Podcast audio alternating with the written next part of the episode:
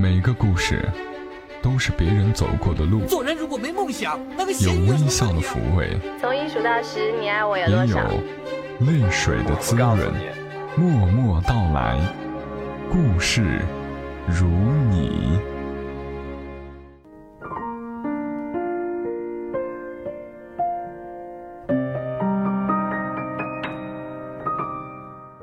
默默到来，故事如你。这里是由喜马拉雅独家播出的《默默到来》，我是小莫，在每个周三的晚间和你相伴，和你来聊聊我们平常人身上所发生的故事。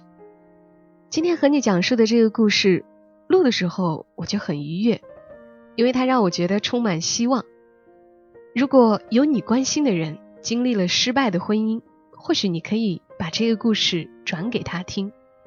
这个故事收录在一本专门讲述婚姻和爱情心得的书里，书名叫《婚姻不是女人一辈子的事儿》。故事的名字是《离异少女许少晴》。我用了书的封面上的一句话作为今天的标题：除了爱情和婚姻，我们还能拥有什么？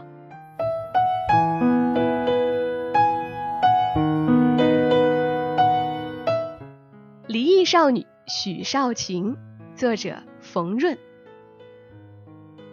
许少晴当然算不得什么少女，她是我二姨，我妈的大妹妹，一九七零年出生，四川人，顶着一头烫着小卷的头发，眉毛好像还是九几年那会儿就纹的，生气的时候左眼比右眼明显要大一些，身材微胖，却不算走形，尤其那一把小腰是她常年王婆卖瓜的资本。经常捏着杂志上各种当红花旦的照片大叫：“哎呦，看这个幺妹儿腰跟我一样细，就是我腿粗。”就是这个你在大街上绝不会多看一眼的普通市井妇女，常常让我觉得她就是个美好的少女，一个美好的离异少女。在我的人生前十五年，我和许少晴都算不得很熟。我妈远嫁云南，和我爸一起生活在中越边境的一个小城。小时候交通不方便，三天两夜的长途大巴太要命，所以我们难得回一次外婆家。据我所知，在这十五年中，作为已婚妇女的许少晴过着一种安逸得很的生活。姨父是市里地税局局长，家里很多事还没轮到他操心，就已经被摆平。还有人主动和许少晴做朋友，没事儿就找他搓麻将，再输一点钱给他。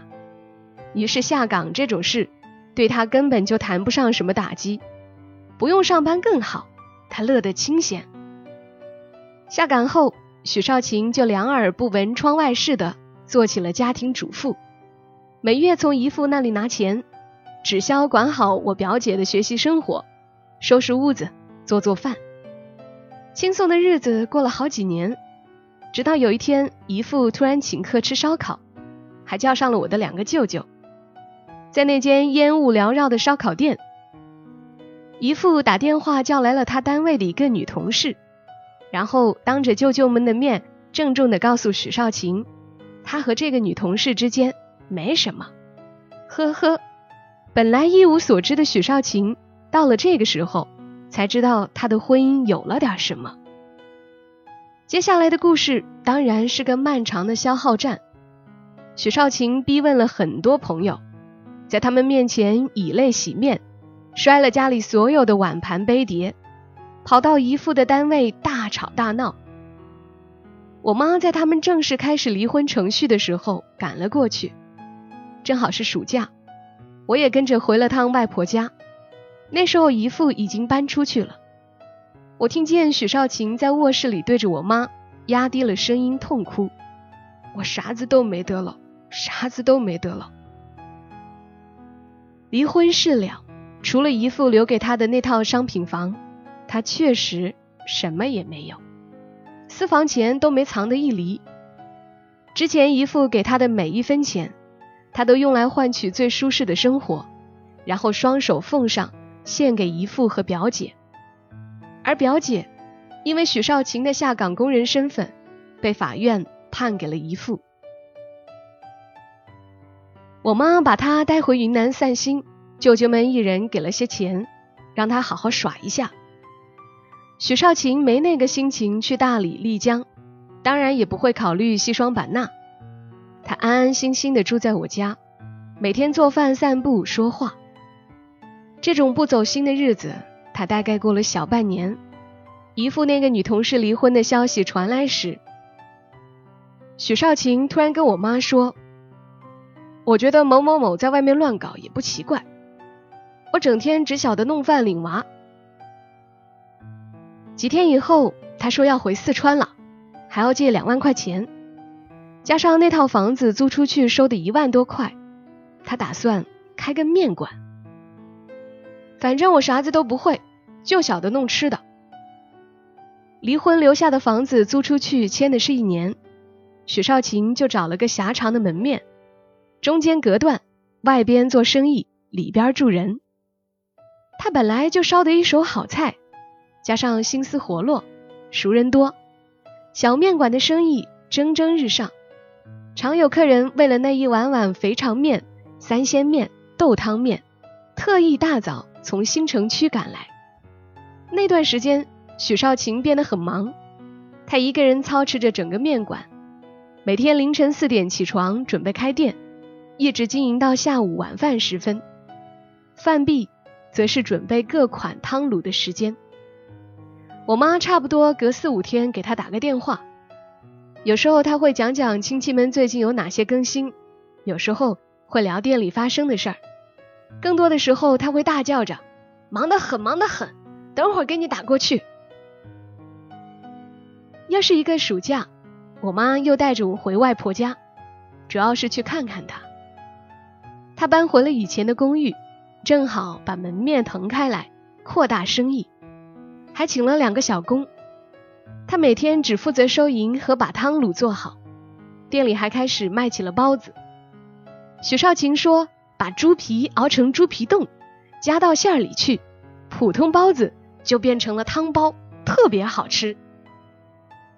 那时候，姨父已经和那个女同事领了证，住到了一起。许少芹去接表姐过来陪我玩，回来止不住的翻白眼，对我妈说：“哼，还有脸住到一起，不是没的傻子吗？”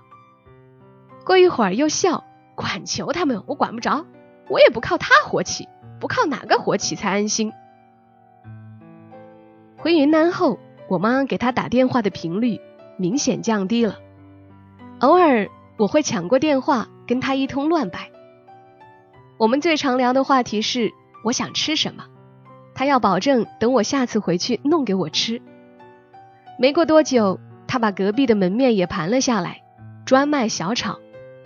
我问他累不累，他说亲自掌勺特别开心，每天都在研究怎么搭配食材。好在美食众多的四川小城杀出一片新天地。他还宣称自己有特异功能，只要是亲自尝过的菜，分分钟能把菜谱写出来，还能根据直觉把口味调得更上一层楼。有一天在电话里，许少琴说给我一个提名权，给他扩大了的小店换个名字。我们讨论来讨论去，结果他说算了，一个都不要，而且还要把现在的牌子撤下来。这样的话。客人再去吃饭，就根本不用提某某小吃店，而是直接说走少琴那儿吃饭，走起！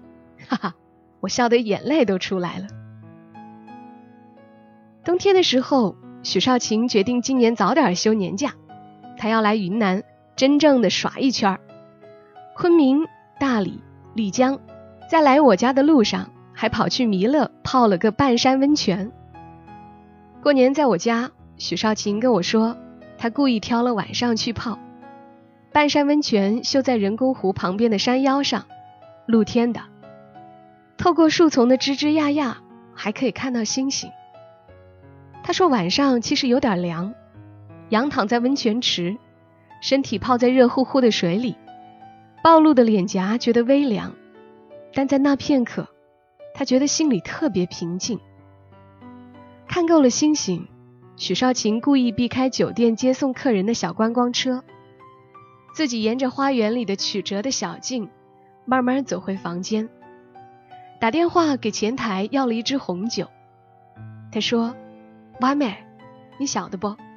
这是我第一次觉得自己想喝点红酒。以前屋边摆起那么多，全是别人送的高档的，我就从来没主动想过要喝。那是我第一次从这个离异的女人的脸上看到少女般的光彩。年后，她自己抱团，从我家这个口岸出发，去越南玩了几天。”回来称自己为好歹也是出过国的人了。一次，他和我爸妈一起去参加我爸的朋友聚会。晚上，我爸妈回来说二姨被他们一个男性朋友约出去喝饮料了。等他回来，我妈迫不及待地问他怎么样。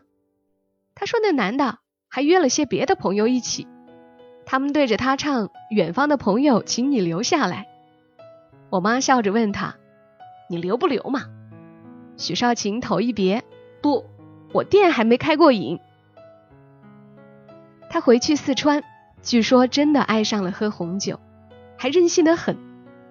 有时候中午小酌几杯，小炒那边就不开门了，在墙上贴个大大的纸条，写着：“老板喝大了，今天不炒菜。”他不喜欢称自己老板娘，说老板娘是老板的老婆。他可是自己开店，自己经营，我自己就是个老板。再然后，他把并不小的小吃店交给一个亲戚打理，自己跑去郊区开了个红酒庄，颇有点私人会所的意思。这几年开店的经验，参加品酒会积累的人脉，还有他对食物确实特殊的敏感，全都派上了用场。许少芹永远知道。哪款小点配哪支红酒最能表现其味道，也能对不同客人在不同场合的喜好猜个八九不离十。来这里谈事情或办公司活动的老板，常常不点餐，直接让他看着点上。他偶尔也自己办品酒会，说是发现了什么小众好酒，简直按捺不住，一定要介绍给朋友才开心。我再回四川的时候，许少琴恋爱了，对方是他红酒庄的一个常客。为了追她，把公司所有的重要活动都安排在了这里。这个男人休假的时候，两人还一起自驾去了内蒙古。我有时候八卦的问许少琴：“你们为什么还不结婚？”许少琴总是笑笑说：“他很享受现在，两个人可以一起生活。”也能时常分开一下，享受独处。再说了，结婚证只有在离婚的时候才有用。不过他对外人可就没这么耐心了。有一次在我们回家的路上，一个以前认识的人问他：“你为什么还不结婚？”他头也不回的边走边吼回去：“等老子满十八岁再说。”再没有谁的脸色需要照顾，也没有谁的难题需要应付。一个人睡着，我睡不着，喜欢看书，就看到日出。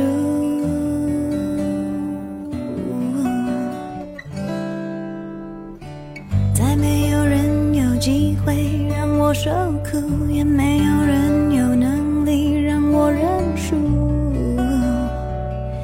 何必再等谁？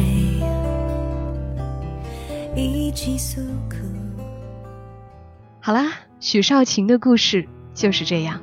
感谢作者冯润，让我们再一次发现，离婚不是失败，离婚也可以是一个新的开始。不幸福的婚姻可以放弃，但是人生不可以放弃。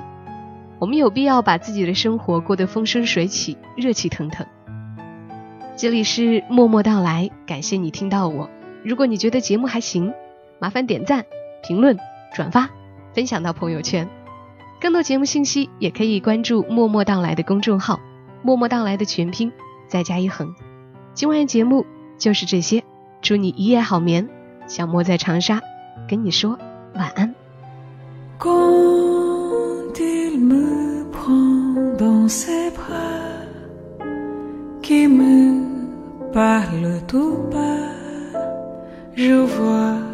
Love you. Oh.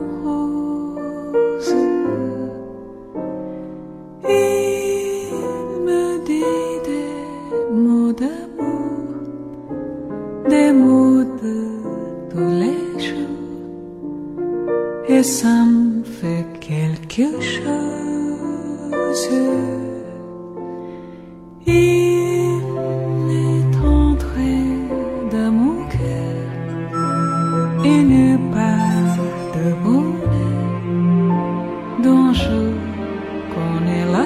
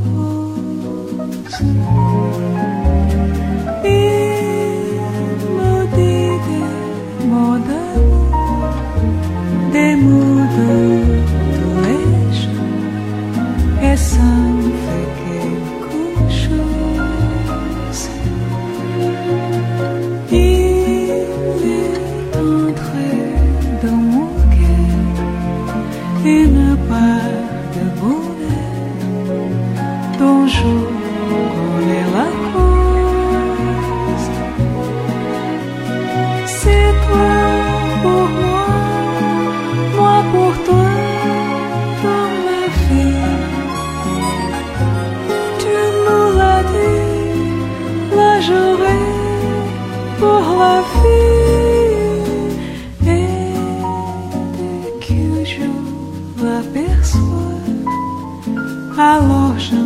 song on.